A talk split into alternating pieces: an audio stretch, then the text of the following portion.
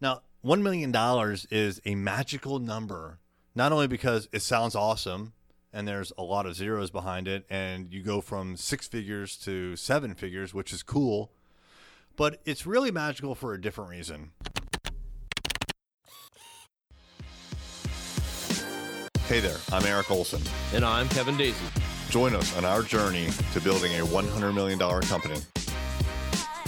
Hey, hey, it's your boy, Eric J. Olson.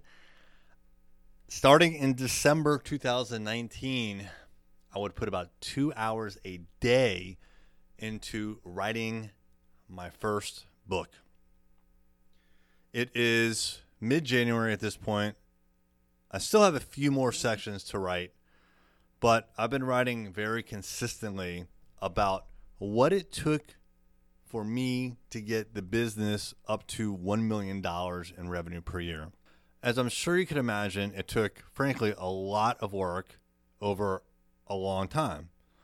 It actually took me eight years before I filed a tax return that was $1 million or more. I got pretty close to that number two years prior to that, but it just took a little more oomph in order to get over that threshold. Now, $1 million is a magical number, not only because it sounds awesome and there's a lot of zeros behind it, and you go from six figures to seven figures, which is cool, but it's really magical for a different reason. There is a book named Scaling Up by Verne Harnish. And in the book, he talks about and shows data for the fact that 96% of businesses don't reach $1 million a year in revenue. Only 4% do. So those 96% either languish forever under $1 million, they never figure it out, or they just outright fail. I don't know how many fail, but I'm sure it's at least half. So getting to $1 million is a magical moment and it is a magical number. And it's frankly just hard to do and it's something that a lot of entrepreneurs actually strive for and so i'm writing the book not only to document the things that i did but to provide the lessons learned in that journey to get to $1 million because it's not easy. If it were easy, then 96% of businesses would get to that point instead of just 4%. There's a lot to it. As a matter of fact, there's so much to it that I'm currently 75,000 words into this book.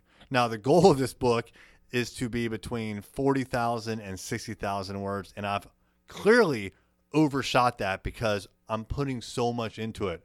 Now that I have so much content, my plan is I need to finish the sections and wrap it up. I'm going to do one edit myself, maybe two edits where I go through the book, reorganize it, and you know fix all the typos and all that. Send it over to an editor, but the goal is to get it down Get it down to about 50,000 words. The 50,000 best words out of what's probably going to be 85,000 words. So there's a lot there. I may take some of that content and spin it off into a second book or blog post or something like that. But it's exciting for me, but it's also been rewarding, I guess is the right way to say it, and enlightening for me to go back and think about these stories and um, tell them in detail and but also tell them why tell why it's important. I tell a lot of these stories on this podcast and and the podcast has frankly helped to pull some of these stories out of my dense head so that i can kind of re-remember what they were before i started writing. So a lot of the stories that you've heard on this podcast are going to be in the book but in much longer format and then related back to why they're important and then recommendations. So uh, the book, I don't have a title yet. It will probably be out around um, summer, maybe the fall. I could get it out a lot faster than that, but I, I really just want to kind of take my time and do everything right, set up a website, all that stuff. So there's some work to be done. But anyways, that's what I've been doing in the mornings between 5 and 7 a.m. So if you hit me up that early in the morning, chances are I'm not going to hit you up back because I am busy writing and I'm tuning out the world. Peace. Thank you for listening. Are you ready to supercharge your marketing? Online advertising is the fastest way to do that. Visit us at thisisarray.com for more information.